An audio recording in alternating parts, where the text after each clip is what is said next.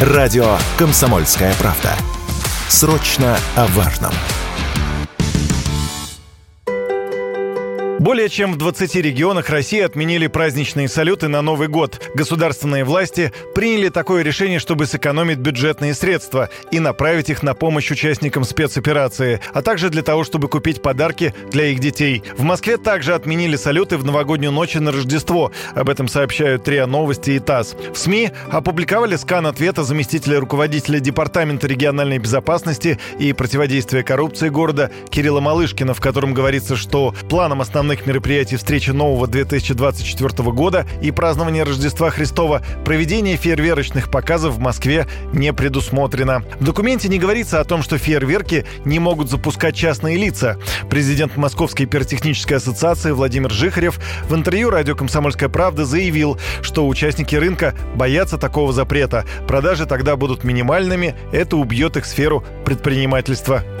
Естественно, если такой запрет выйдет, ну, влечет за собой еще большую стагнацию, если не крах многих компаний. Два года ковидные, год прошлогодний, но если будут введены такие ограничения, то многие могут не пережить уже. По многим регионам сейчас не просто запрещена продажа пиротехники, запрещено еще и применение ее. Это практически ставит на ноль все возможности продажи в этих регионах. Ну и там, конечно, пиротехнические компании практически свернули свою деятельность в этих регионах, к сожалению.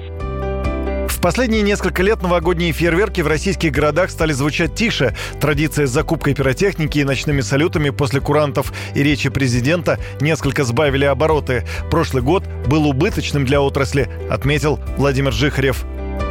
Понятное дело, что в прошлом году был один из самых провальных годов за всю историю российской пиротехники. 22 год, к 2021 году по многим компаниям отметили снижением порядка до 45%. Поэтому в этом году, конечно, относительно того, как упало в прошлом году, может быть по определенным компаниям, территориям относительный рост. Но мы не предполагаем, что этот рост превысит уровень потребления 2021 года.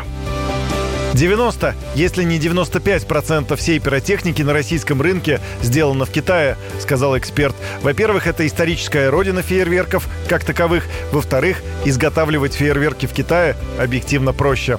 Юрий Кораблев, Радио «Комсомольская правда».